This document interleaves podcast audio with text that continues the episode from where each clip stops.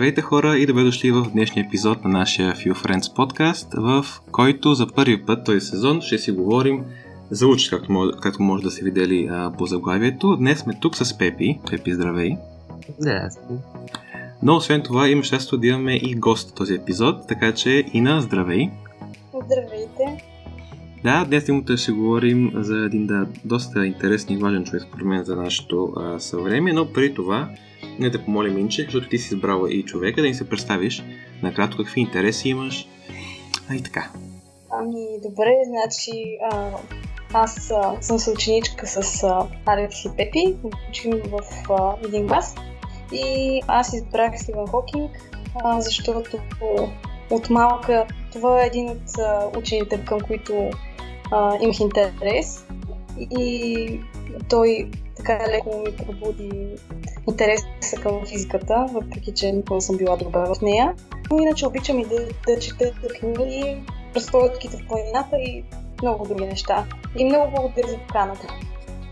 Ами и ние ти благодарим, че а, я прие и за предложението. А, много добър избор. Има много интересни теми, после как ще видим в дискусията.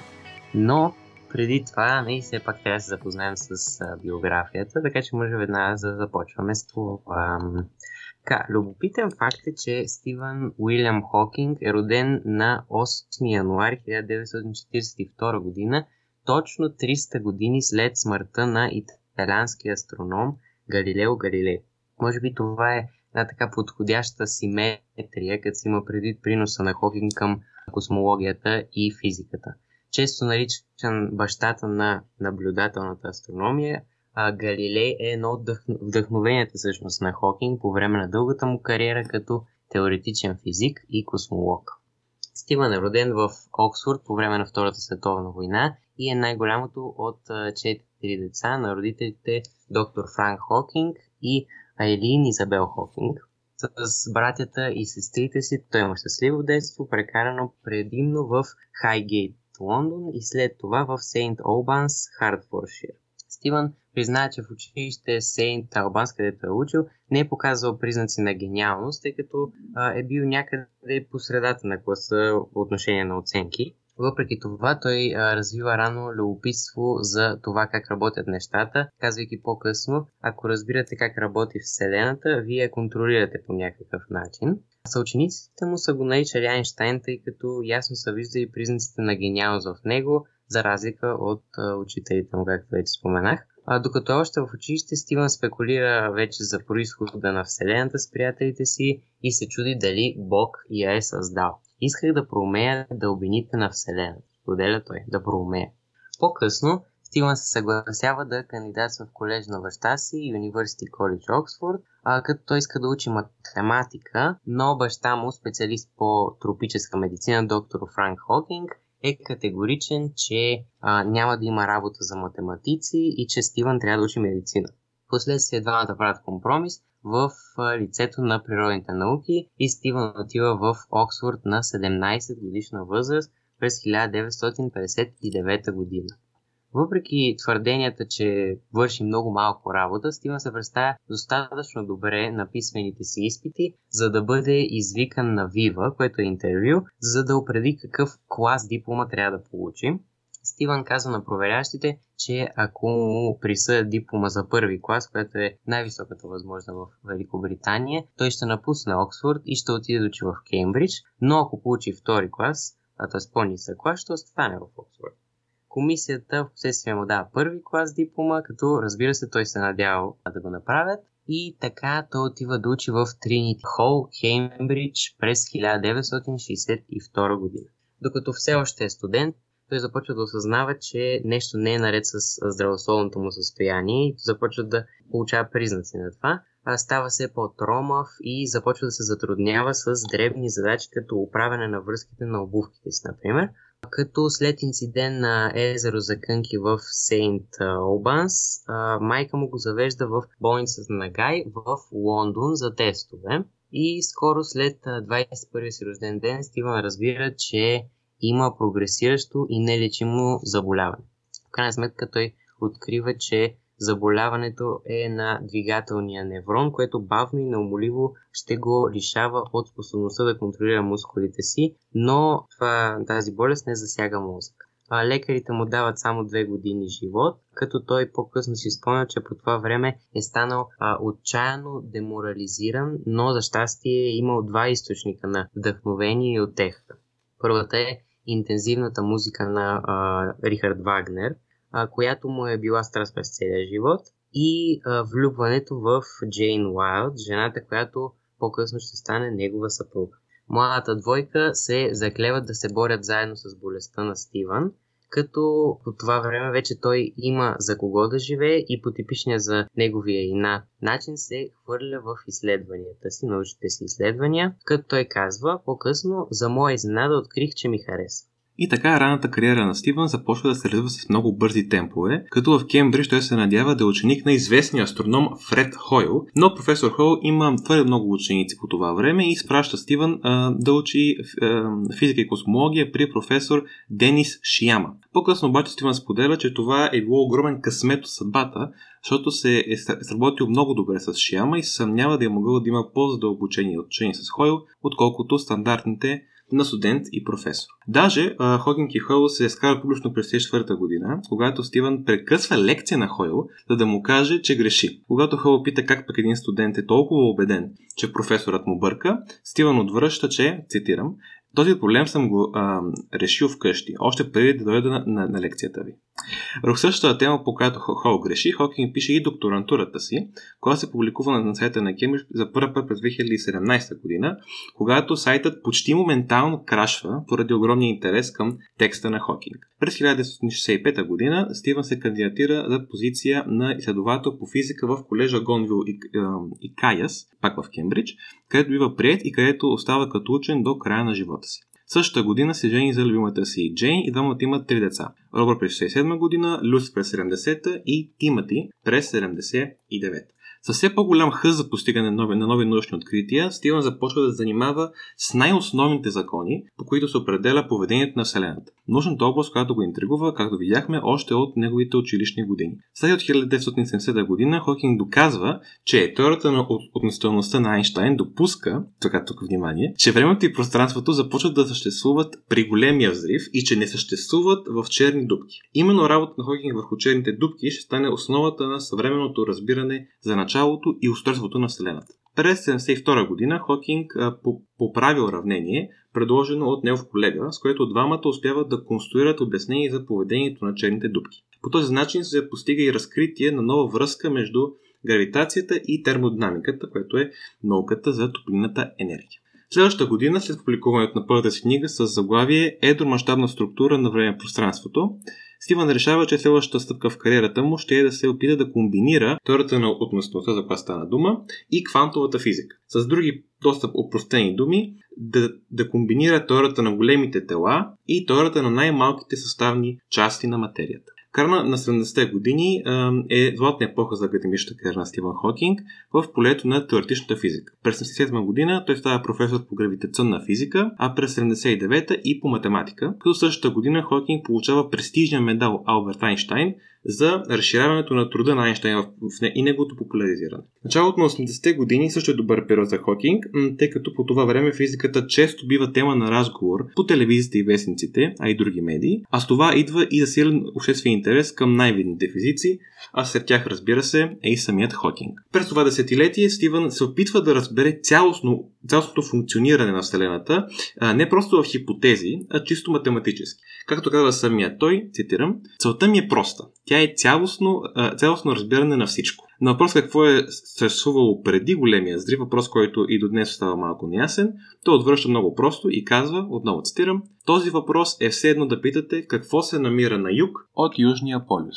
През 1982 година писмо от Бъкингамския дворец пристига в дома на Стивън в Кембридж, за да му съобщи, че е удостоен с наградата CBE, което е командир на Британската империя. Стивън, въпреки антисистемните си възгледи, се чувства горд да го приеме като признание за своето изключително постижение в физиката. А, макар състоянието си, Стивън също така е и ентусиазиран пътешественик, въпреки че пътуванията му не винаги протичат гладко. През 1985 година Стивън се заразява с пневмония по време на пътуване до научна конференция близо до Женева, като швейцарските лекари, които го поемат първи, казват на съпругата му Джейн, че възстановяването е невъзможно и че тя трябва да изключи системите на а, Стивън, което би довело до незабавната му смърт.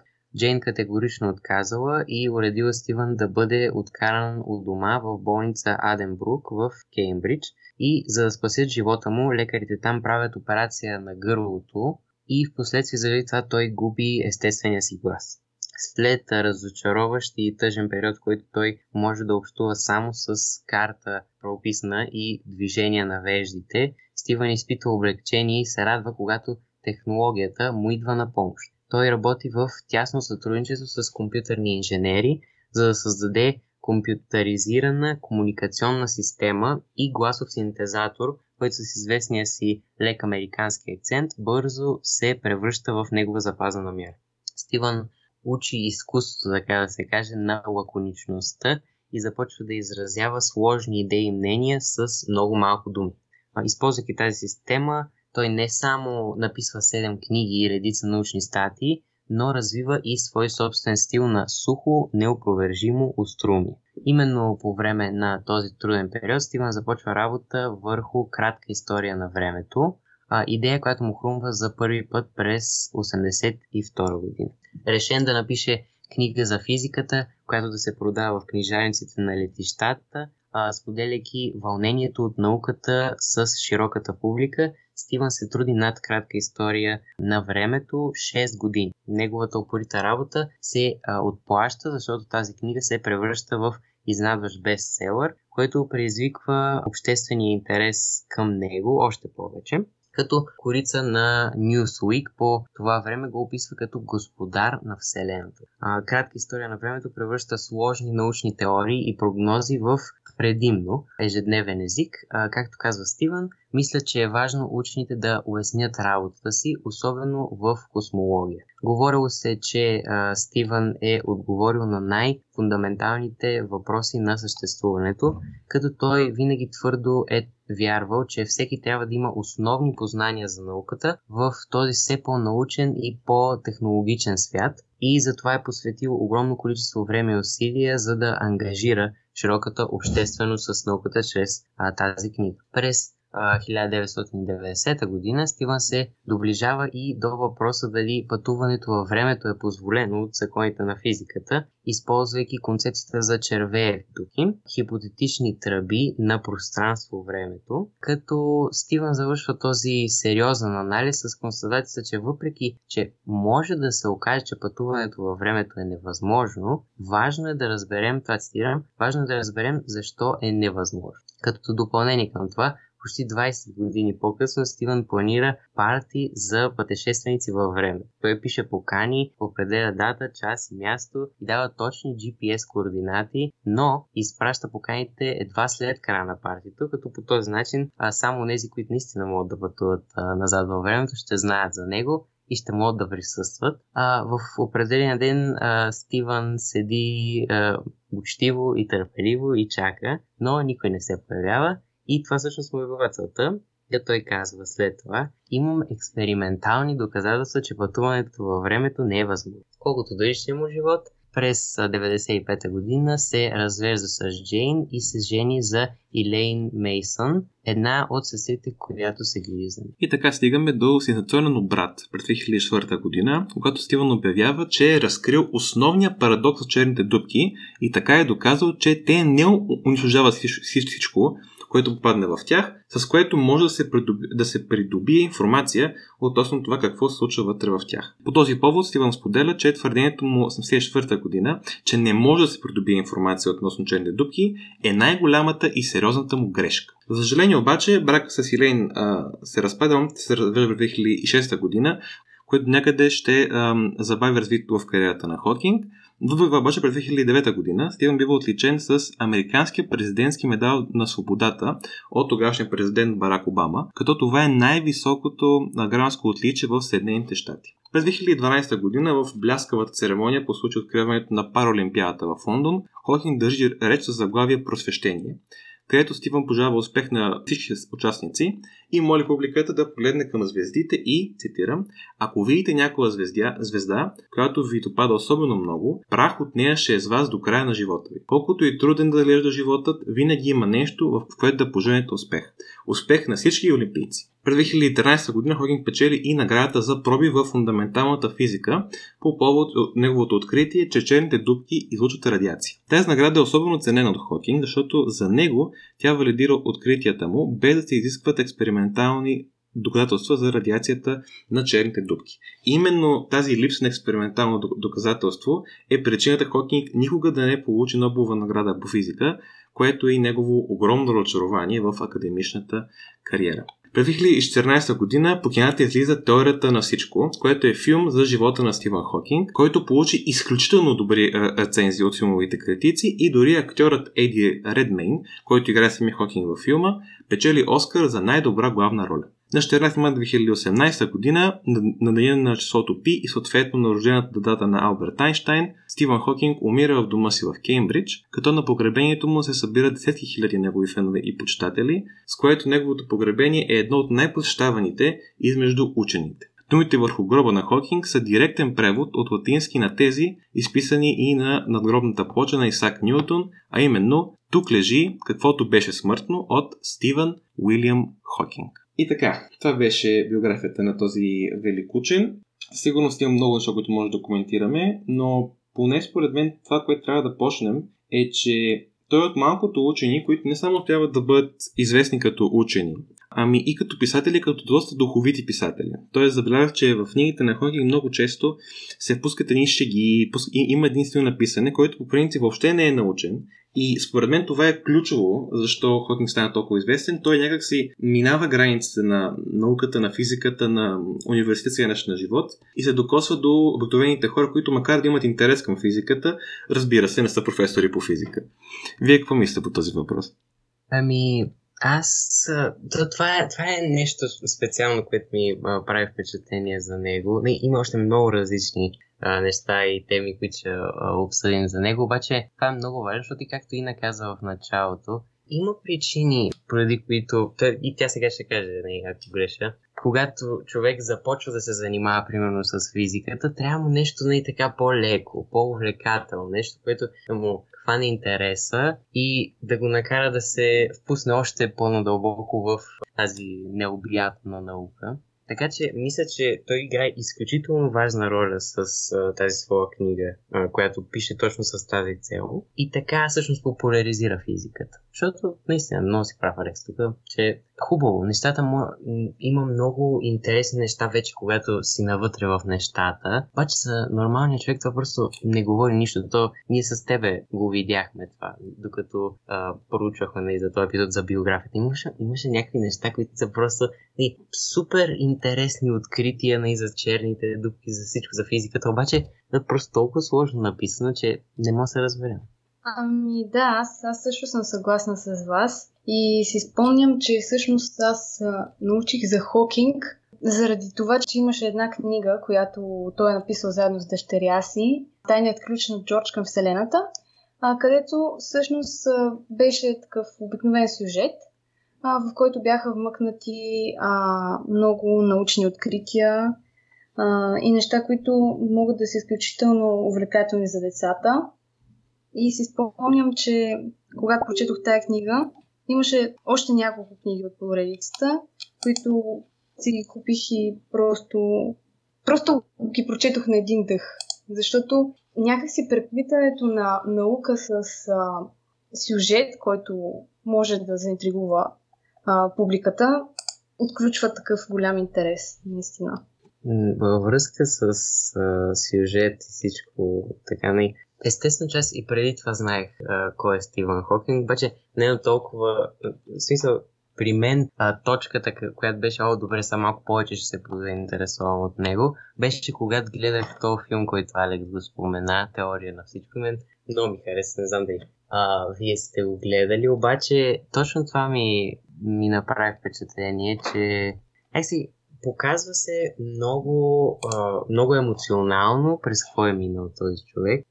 Чрез, може би, е, така, така си представям да е, читателя или зрителя гледа филма, заинтересува се всъщност от живота, работата на Хокинг, може да му прочете някои от тези книги, още повече да се заинтересува и оттам нататък вече да почне да се занимава с физика, което е просто супер, защото така, примерно, някое дете може да, да стане супер физик само от един филм или от една книга. Така. Аз трябва да призная, че филма не съм гледал. Но ми интересно. Но би трябвало да трябва да ми се стори интересен. Аз съм скоро, да, това малко извън темата, де. Гледах ам, филма за Елвис Пресли. Новия също, също така биографично направен. И направи впечатление, че в такъв тип филми има един момент, който е, отличава, не, освен таланта, който има, е имал Елвис, има го и тук Стивен Хокинг, има един момент в биографията, който отличава човека и така се каже, показва как неговата кариера ще бъде доста, доста по-различна от тези на останалите хора в неговата област.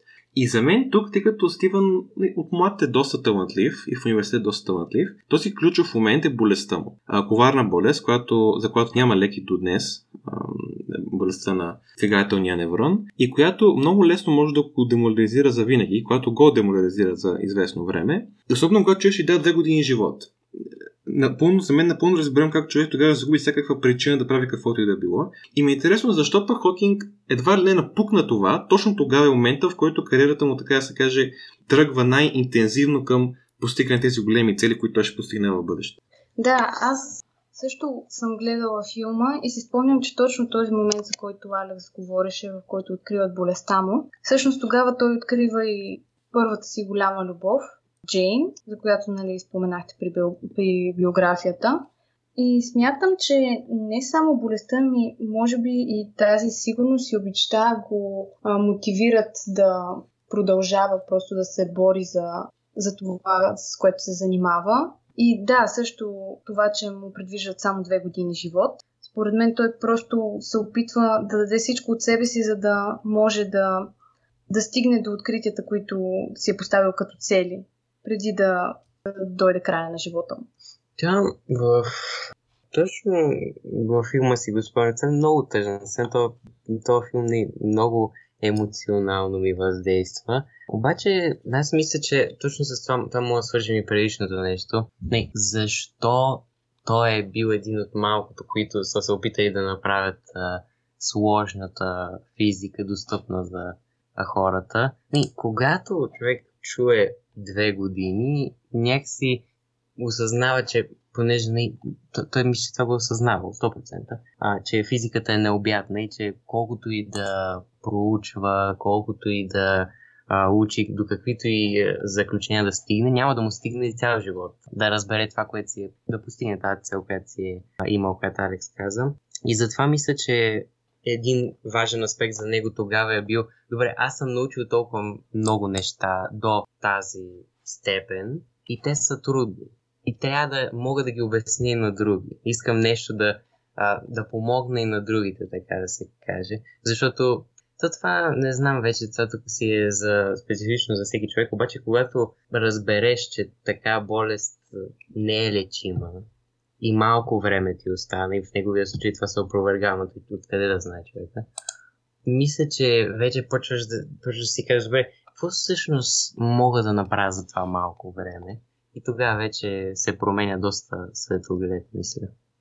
Добре, а това са ми интересно. Според вас, значи, кой е мотивирал повече? Самата болест, която го ограничава физически или факта, че, както той тогава е знал от лекарите, че му става твърде малко време? Тоест, ограничението физически или времево според вас е по-силен мотиватор за Хокинг тогава?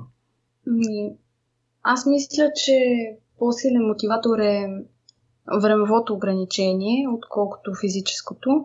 Защото той и с болестта, и без болестта е имал потенциала да се занимава с физика в а, такава висока степен. И просто след като е знал, че му остава толкова малко време, това е послужило нещо като гориво за, за това той да, да, да продължава да, да дълба и да проучва и да се занимава с а, теориите, които след това доказва. И всъщност, да, според мен това има по-голямо влияние, отколкото физическите, а, физическото ограничение. Да, аз съм напълно съгласен с теб. Защото то когато човек има малко време, най- най-простия пример, когато човек има много малко време да свърши някаква работа, ще я свърши доста по-бързо, отколкото ако си даде примерно 5 или 6 седмици. То това още от предишни сезони сме ги говорили неща с Алекс. Но тук вече това е екстремно съвсем. И мисля, че когато получиш така толкова тежка новина, не може човек веднага да се съвземе и да почне да каже, добре, това е, приемам го за факт, две години, да видим какво мога да направим за това. Аз не мисля, че някой така би реагирал веднага. И точно затова тук е важна ролята на, както казахме, на тези два фактора, които са му помогнали. Едното, което е била музиката и другото, което е била любовта му към Джейн. Така че, мисля, че комбинацията на времето, което натежава, така да се каже, и намалява, и а, емоционалната подкрепа, знаеки, че има някой, който да е тук, има някой, който да вярва в тебе, и той си е повярвал и това, това всъщност е станала много голяма мотивация, с която, както виждаме, даже в такова състояние по-късно, когато не може да говори, е успял да напише толкова много книги и научни статии, така че това мисля, че е комбинацията тук, която му е помогнала на него. Но ми е интересно друго нещо. Не, освен това. Когато смъртта е някакси толкова близо, и той това го е казал, че а, през целия му живот, защото е, очевидно не е живял две години или много повече от това, смъртта винаги е била близко до него, защото то колкото и да се бориш с тази болест, никога не знаеш кога ще наделее, защото той знае, че я има. И тази близост е едно постоянно напрежение, с което ти няма как да не мислиш за нея. Защото тя просто е там, а това е най- един от най-големите страхове на хората, е от смъртта. Така че ми е интересно дали той а, е използвал науката като утешение, любовта като утешение или може би Бог, защото много хора опитват да решат този проблем за страха от смъртта, като си казват, да, има рай. Аз след като си отида от този свят, ще отида в един по-хубав. И така някак си страха изчезва. Обаче при него не мисля, че това е а, било така. Ми то, като цяло, според мен тук е интересен пример. Защото м- ние коментирахме факта, разбира се, че най-вероятно, аз съм съгласен също така, най-вероятно времевото ограничение е било по а, така, ефективното гориво за неговата мотивация да направи каквото е посвено в живота си. Но, примерно, ако сравним болестта на Хокинг, не медицинския ми като как му влияе с миналия епизод, където говорихме за Фредих Ниче, примерно, където накратко, нали, и той минава през толкова тежки състояния здравословни, че се затруднява адски много да прави своето нещо, което случва на Ниче да пише, да пише философия.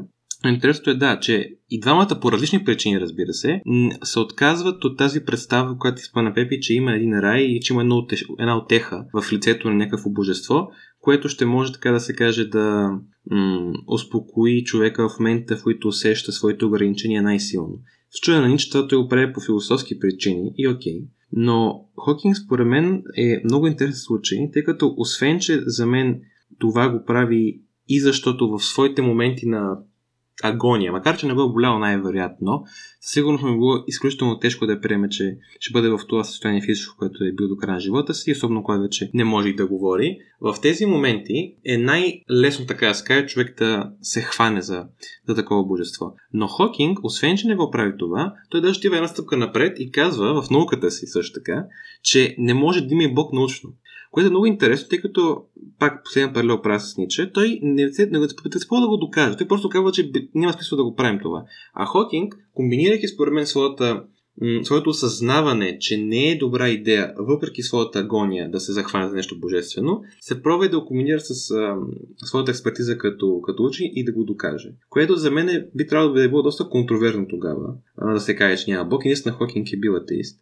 Така че ми е интересно наистина да видим как личния живот на Хокинг, така да се каже, се издържи в неговото убеждение научно, че няма Бог. Това е тежко. Това е тежка тема и тук вече навлизаме в а, интересни територии. Мен ми е интересно и, и на ти помисли.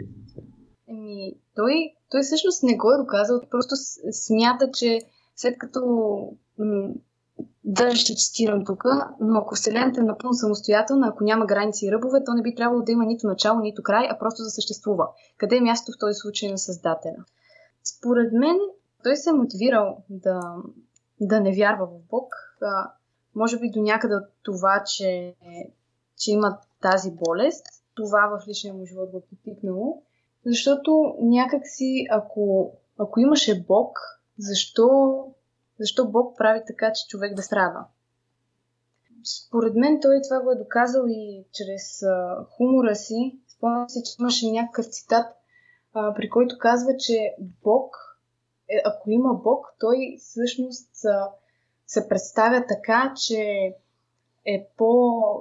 че ни кара да си мислим, че е глупав или че е толкова по-умен от нас, че ни кара да смятаме, че той е глупав. Нещо такова. Което, което наистина е много скандално да го кажеш а, просто така и предполагам, че за религиозните хора не е особено приемливо. Но той е имал, според мен, и като, като учен е имал мотивацията да, да бъде атеист. И, и просто не е имал, не се е боял от смъртта и следователно не се е боял от Бог, според мен. Да, това, което каза за това, че повечето, да не кажа всички хора, които се занимават не така много, много надълбоко с науката, общо взето не, не, не са вярващи. И то тук нали, идва да е големия въпрос дали науката и църквата, религията са съвместими, но да, мисля, че има логика за това, което той, той прави, защото някакси, когато човек се занимава с, особено с, ето, как казваме, физика, тези, тези тежки науки, в които трябва да търсиш постоянно доказателства и нещо не можеш да кажеш, че е така, без да имаш доказателства. Ето както а, той нали, дори не е получил а, награда, Нобелова награда, защото не е имал експериментално доказателство за това. Така че не, ма, много е трудно някакъв такъв човек да вярва в Бог, тъй като няма м, твърдо доказателство, което да каже да, е това е. Има. Така че за мен има логика тук. И това е, това е наистина, както говорихме в предишния епизод а, с, с Алекс а, за Ниче, това е темата за Бог е нещо, което много интелектуалци а, минават през нея. Тя е почти задължителна. Или отхвърлят, или не, или са някъде по средата. Така че това е... Да, това също е важно да се спомене. Интересен цитат, който може да коментираме. Според него, че... А, не, той е казал Хокинг. Религията е била сила на злото през историята. Което, не знам, Алекс, ти как го разбираш? Аз ще обвържа, да, точно този цитат с нещо, което и наказа нали, преди малко, че тъй като който не се е страхувал от смъртта, не се е страхува и от Бог. И за мен това е една от причините, наистина религията и науката, или вярващите учените, така да се каже, никога да не се разберат. Защото докато вярващите имат едно страхопочитание към Бог, и, по, и поради факта, че ги е страх от смъртта, учените, тъй като изследват същината на битието ни буквално, е, изследват как, как работят около нас, имат доста по или поне претендират да имат, доста по-обективна и лишена от емоционалност визия за света, което съответно отнема тази вероятност да има страх от нещо, което е недоказуемо дори по техните виждания. И именно заради това ми се струва логично един учен да каже това, което каза Хохин, че религията е била сила на злото през историята, тъй като да не се лъжим, религията всява едно страхопочитание тя самата го всява, особено пък и църковната институция. Това е малко сложно, но мисля, че може да се съгласим около това. И съответно това здравопочитание може, така да се каже, да предотврати развитието на мисълта на човек в а, научния контекст. Тоест, хора да не се замислят за битието, както го правят учени, поради факта, че изпитат това здравопочитание. И това е интересно, защото Хокин, казвайки това за религията, на практика взема страна в спора така да се каже. Очаквано взема страната на учения, на учените, но логичната реакция тук би била, така да се каже, хората да го дискредитират. Тъй като когато той казва това, все още нашето общество не е толкова секуляризирано. Т.е. все още има огромно влияние на църквата. Но това не се случва. Даже за мен обратното. Тази, този шок от това, което казва Хокинг, го прави по-популярен в духе на думата. И за мен това е ключовото тук. Че независимо кой какво мнение има за това, дали има Бог, дали няма Бог, дали Бог е добър, глупав, лош, не знам с какво друго, трябва да си имаме едно, м- едно разбиране за това, че мнението ни не трябва да бъде такова, че да изключва позиция на другите хора. Тоест, да, Хокинг е казвал, че Бог не може да докаже, поне да кажем така, че не може да докаже, че има Бог и е бил атеист, Но много пъти е казвал също така, че ако хората искат да вярват, че има Бог, нека вярват. Няма нищо ам, страшно в това. Следователно, за мен това, което прави Хокинг много добър пример тук, е, че е уважавал чуждата позиция в този спор и за това, според мен, е запазил своята популярност, въпреки факта, че когато е казал този цитат, много лесно би могъл да бъде отхвърлен като а, против на църквата и така нататък. Ми, да, това е, това, това е основната идея. И то, мисля, че до това стигаме винаги, като тази тема е в някой епизод, че просто е въпрос на избор. Не. Но е, това е хубаво нещо, което виждаме, както нали, това, което той казва и защо прави всички тези неща, особено с книгата си, че човек трябва да се запознае с много неща и да, да, и да има представа за различни позиции. И не, както той казва според него, че хората трябва да имат базови познания за науката. Тоест, трябва да познават тази гледна точка. Така че това мисля, че е много важно и тук може да, да вземем един пример от него. Но това, това което ми прави впечатление, не, той с а, всичкото, не, че той, той има мнения по много така обществени въпроси и във връзка, нали, както говорихме с пътуването във времето, с много футуристични така идеи, които нали, или са възможни, или както се оказва с това не са възможни. Интересно ми е мнението, мнението му за изкуствения интелект, което също е една такава тема, която е много популярна в а, днешната култура и, и в а, тогавашната, защото и тогава вече обществото почва да се, да се, да се интересува и от по-такива а, научни теми, на популяризирането на всичко. Така че това е също нещо, което може да обсъдим. Да, аз искам да дам думата на Ина, защото ако да, трябва да се призная, че нямах никаква представа, че Хокинг има мнение за изкуствения интелект. И благодарение на Ина видяхме, ние успех преди да снимем, е, да да снимем епизода, че Хокинг има доста така сериозно мнение за изкуствения интелект и го наблюдава като вреда, даже като опасност за човечеството. То искам да те питам, Ина, как стигна до тези мнения за Хокинг за изкуствения интелект, но как ги откри? Ами, просто като се разрових и ми излезе една статия, в която пише нещо за мнението му за изкуствения интелект и ми стана интересно да разбера и беше леко чудещо, че той всъщност смята, че изкуственият интелект може да доведе до гибелта на човечеството, а, защото нали, обикновено учените имат а, по-рационално мислене. А, само, че Хокинг, въпреки че през целия си живот а, има тази система, която е разработена на базата на изкуствения интелект. Той смята, че изкуственият интелект може да надмине хората, ако бъде до толкова развит, че да се а, мери с човека, така да го кажем. И също така той смята, че когато а, изкуственият интелект, че пред изкуствения интелект няма препятствия, каквито има пред хората, т.е. при хората има еволюция и те няма как да забързат този процес. Докато при изкуствения интелект той може много бързо по някакъв начин да се самоусъвършенства и да, да унищожи цялото население на планетата, хората, нашия вид.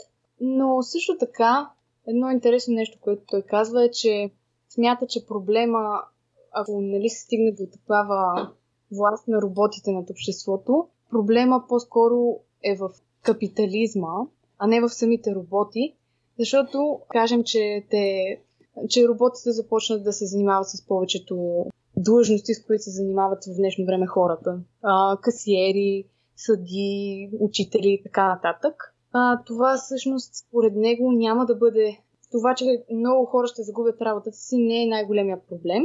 Ами проблемът е в това, че ще се доведе до неравенство, по-голямо неравенство между хората, защото има два варианта. Единият вариант е това, което се произвежда от машините, да се споделя.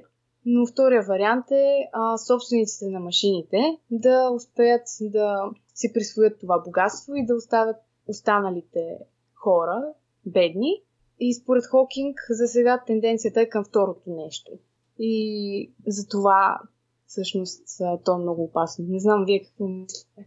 Да, аз чета, защото това цялото ми изглежда много апокалиптично, много така песимистично погледнато, нали? И особено с човек, който и се занимава с науката и, иска да разбере много неща, иска да има прогрес, такива неща. Някакси това е тема, която той казва, м- нали, трябва, тук да се внимава. И идеята му е, смисъл, има и оптимизъм малко в това, което казва, защото той казва, че има надежда а, човечеството да намери начин да се справи с този проблем. И интересно, мислите ли, че трябва да се справим по този начин, като все едно спрем до някаква степен използването на роботите? Примерно, и както и наказа, ако почнем да ги използваме в прекалено големи количества, тогава тогава какво ще стане с а, нас? Не? Нали? Ние какво ще правим? Или трябва, те, трябва да започнем още повече да ги използваме, още повече да ги използваме и да сме по-предпазливи просто. Имам чувството, аз поне, че то, точно този въпрос, какво правим с технологии, които може би са вредни за обществото, това е все по-актуален въпрос и в литературата, и в киното, и във всички интелектуални среди. И според мен има много добра причина. И даже това, което ти каза, Пепи, че той е оптимист, аз го намирам за голям оптимист, тъй като ако наистина казва, че не е проблем, че хора станат без работа, защото ми предполагам, и това съм мислил и аз, че това, което си има предвид, е, че факта, че ще има хора без работа няма да бъде проблем, тъй като машините, които вършат работата вместо тези хора, ще могат да продължават да движат економиката. И съответно ще има компенсации за хората, които не работят. И те ще могат в един ден да се отдадат на и такива творчески дейности и така нататък. Ако Хотник има това в предвид, това е страхотно, аз го подкрепям като идея. Но се притеснява следното, че няма да можем ние и хората, които така ще имат властта върху тези машини, няма може да не искат, така да се организират, че тези хора, които стават безработни, да имат този, не знам как ще бъде, може да е под формата на един базов доход и да могат да стоят вкъщи и да се занимават с това, което наистина искат. А по-скоро ще има този случай, в който този, който няма работа, оставя на произвола на съдбата. Но за мен тук има едно много важно, което трябва да се каже. За мен ако това стане, или това, което, което, което каза Хокинг, че пък това няма да е проблем, ще бъде проблем това, че хората, които имат властта върху работите, ще задържат капитала, който бива произведен от тях в себе си, което и да е от двете, не трябва да виним сами изкуствен интелект и самото откритие за мен. Защото много технологии и много изобретения могат да бъдат използвани за нещо много, за нещо много добро. Пример е интернет. Много лесно може да кажем, че интернет е много лошо изобретение, тъй като вътре има порнография и вътре има продажба на оръжие, на и така нататък. Всякакви нелегални и неморални дейности стават в интернет, което е напълно вярно. Но за мен това се случва не заради самия интернет, а заради, лошата употреба на интернета от някои властолюбиви негови потребители. И за мен това ще стане с изкуствен интелект. Да, за да отговоря директно на въпрос, който ти би задаш, за мен ам, не може да спрем развитието на изкуствения интелект, не трябва и да го спираме, но трябва да говорим по този въпрос, за да може да, да осигурим колкото се може да е, че когато той стане доминантна фигура в нашето общество изкуствения интелект, няма да имаме сериозно развиване на социални несправедливости а, и, как се каже, осигуряване на власт чрез употребата на тези технологии, така да се каже. Той е... Не, много автори са писали по тази тема, филми много има, нали, популярни, всички се сещаме. Така че това е, да, но всичките са някакси негативни. Ние мисля, че имаме това, тази тенденция да гледаме към тия неща, които не сме сигурни по негативен начин. Което не, а, аз подкрепям което не е, че трябва да сме по-отговорни с тези неща, трябва да се интересуваме и да знаем какви са опасностите. Така че това е, това е важно мнение и се радвам, че той има мнение по тази тема, защото съм сигурен, че заради него, е, както ние сега точно, заради него ние говорим а, за тази тема, така че това, това е супер.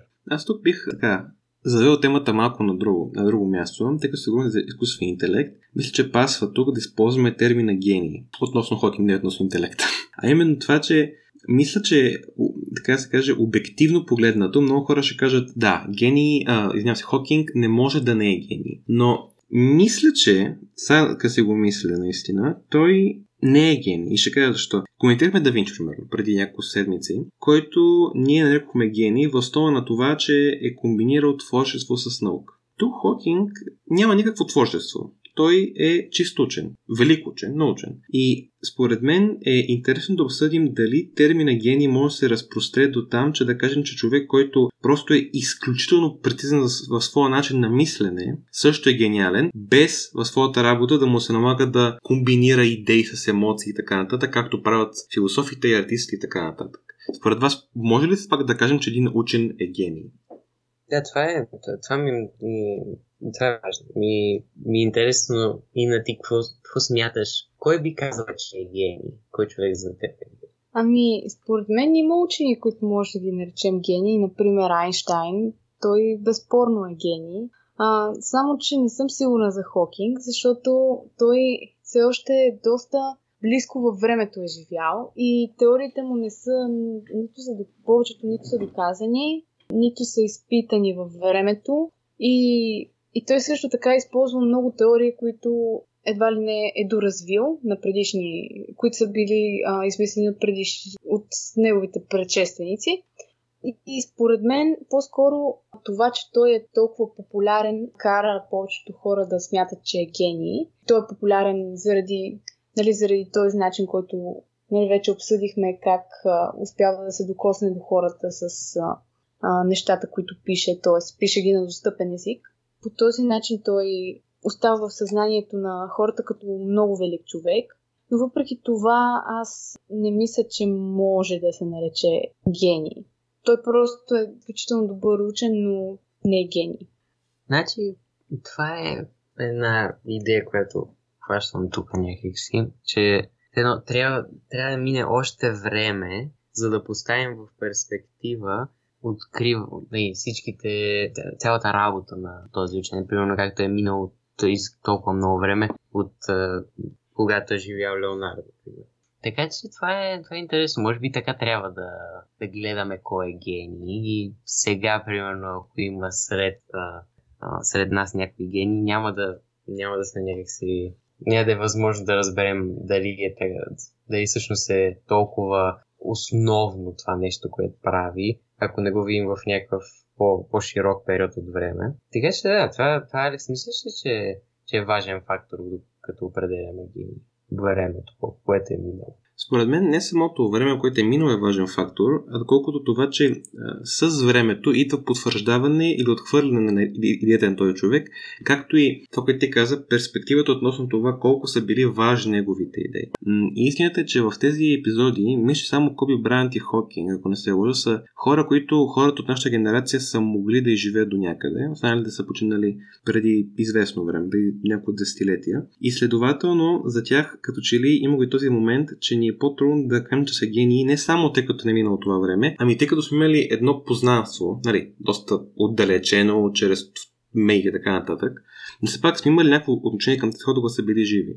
И мисля, че когато човек е жив, е много по-трудно да бъде наречен гений. Това също играе за мен една, една важна роля. М- така съм съгласен с това, като каза Ина, че той не може да бъде гений, с това, което ти каза ти, Пепи. Но аз ще се върна за много кратко на това, което м- казах преди малко. Ме аз казах, съм сигурен. А именно, че а, Инче ти каза, че все пак Айнштейн е гений, безспорно. Искам да те питам. Да. Да. Искам да те питам тук, според теб, какво в дейност, дейността на Айнштейн като учен го прави гениален. Все едно къде е границата, кога един учен е много добър и кога е гений, освен а, миналото време или само това е границата според теб? Ами, според мен има голямо значение това а, каква е важността на откритията на самия учен. Дали те а, дават отговори на въпроси, които а, сме си задавали от много време и дали всъщност те помагат много за науката.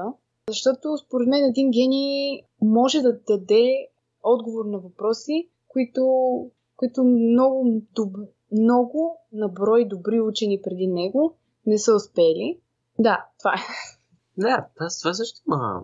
Да, Бе, звучи му виж все едно, когато някой направи нещо основно, примерно като Айнштайн, върху което други ще надграждат, тогава може би това, това също тогава този човек може да се нарече гений, защото, примерно, не, все се връщаме с Алекс към този епизод, епизод за Леонардо, ама той основната идея и дискусията като цяло там се базираше на тази идея за гения. Той, например, много основи в, а, матема... в всичките, така да кажа, а, сфери, в които се е занимавал, е дал едни стандарти, които се ползват и до днес. Така че и са спомогнали много за развитието. Така че това е, това е може би хубав начин да, да кажем, да различим гените, въпреки че не, пак има някои изключения, да, да си направи нещо основно, което на всички други след теб да може да помогне и те да го развиват. Даже мисля, че така можем да направим паралел между учените гени и артистите гени. Защото, добре, артист е гений, ясно, той създава нещо ново. Това няма спор. При учените гени ако приемем, нали, че учения гений е този, който създава нещо, върху което другите хора могат да стъпват и да надградят, може би учения гений също трябва да синтезира една идея, която да бъде достатъчно нова оригинална, че да не може да бъде казано за нея, че е, така да се каже, компилация и подобрения на стари идеи. И това било хитро, тъй като тогава не Айнштайн минава за гений по тези наши критерии, така да се каже, защото неговата теория за относителността е доста оригинална, да не кажа изцяло оригинална, и променя изцяло нашето разбиране за времето. И всъщност Хокинг, един от многото учени, които стъпват върху Айнштайн. И предполагам, разбира се, тук не сме експерти, предполагам, че може да се каже пък, че самия Хокинг не е синтезирал нещо толкова ново, а по-скоро е събрал, анализирал и подобрил с своите собствени представи вече съществуващи идеи и разбирания за Вселената. Така че ако вървим така, наистина тук правим много хубаво откритие. Казваме, че а, Хокинг не е гений, но го обосноваваме за мен много хубаво и правим връзка между артисти гений и учени гений. Mm. Да, е супер, да. То, не, хубаво тази та тема за гениите, обаче така, то ни това е основно нещо, което казах, казахме преди, че когато човек кажем, че е гений, нека си той е твърде а, отдалечен от нас и с всичките хора, за които сега сме до, до сега сме говорили, виждаме едно нещо, че всички са имали големи трудности. Са минали през големи трудности и тук за, за Хокинг това се вижда кристално. Така че, може би трябва да, да синтезираме какво, какво е по-различното на него, защо, как, какво може от него да вземем по-различно от това, а, което бихме взели от а, други хора, които също са минали през трудности. И на ти какво мислиш? Мисля си, че най-малкото медицинското чудо, което е той, това, че съм предвидени две години живот, продължава, а всъщност живее 55 години след диагнозата си. Това, това нещо доказва всъщност той колко, колко силна воля е имал и, и всъщност доказва, че нещата, недостатъците в живота по някакъв начин дават нещо като мотивация да се развиваш и а, зависи самия човек как, как ще го приеме да е. Има някои хора, които а, могат да се отчаят, само че при Хокинг се случва точно обратното когато преминеш през големи трудности, всъщност ти стигаш до, стигаш до своя собствен смисъл и до собствените си висоти, така да го кажа. Мисля, че тук много добре паса това, което беше казал Ниче, нали? Какво ни бива ни прави по-силни. Явно в случая това е напълно вярно. И освен това, аз бих казал още нещо, за което отличава, така да се каже, Хокинг.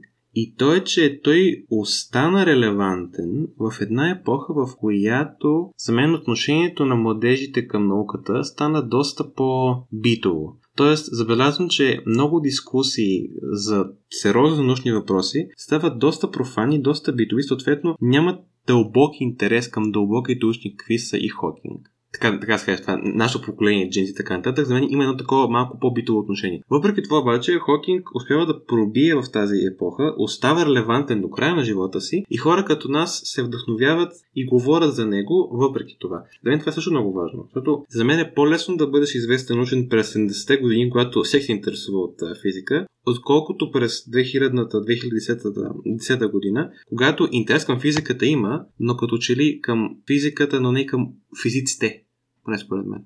Да, може би един урок, който може да вземем е, че гений или не, човек, който е голям експерт в своята област, има една сила.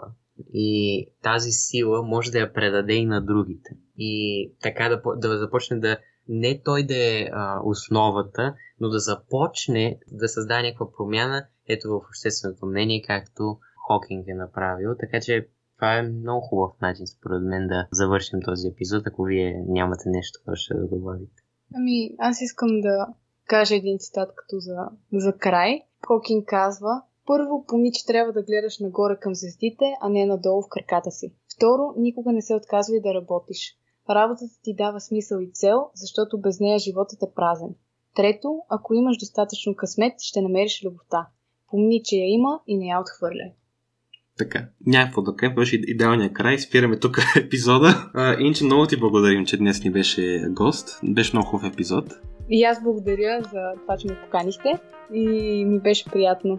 И една също. И се надявам нашите слушатели също да са оценили днешния, днешния епизод. Ние пожелаваме следващата събота с нова личност, също доста интересна. Днес видях, видяхте, говорихме за първи път за учен. Следващия път пак бъде човек, чиято дейност, така да се каже, е нова за нашия сезон. То тогава да спекате хубаво, да се усмихвате и следващата събота от нас. Чао, чао! Чао, чао! Чао!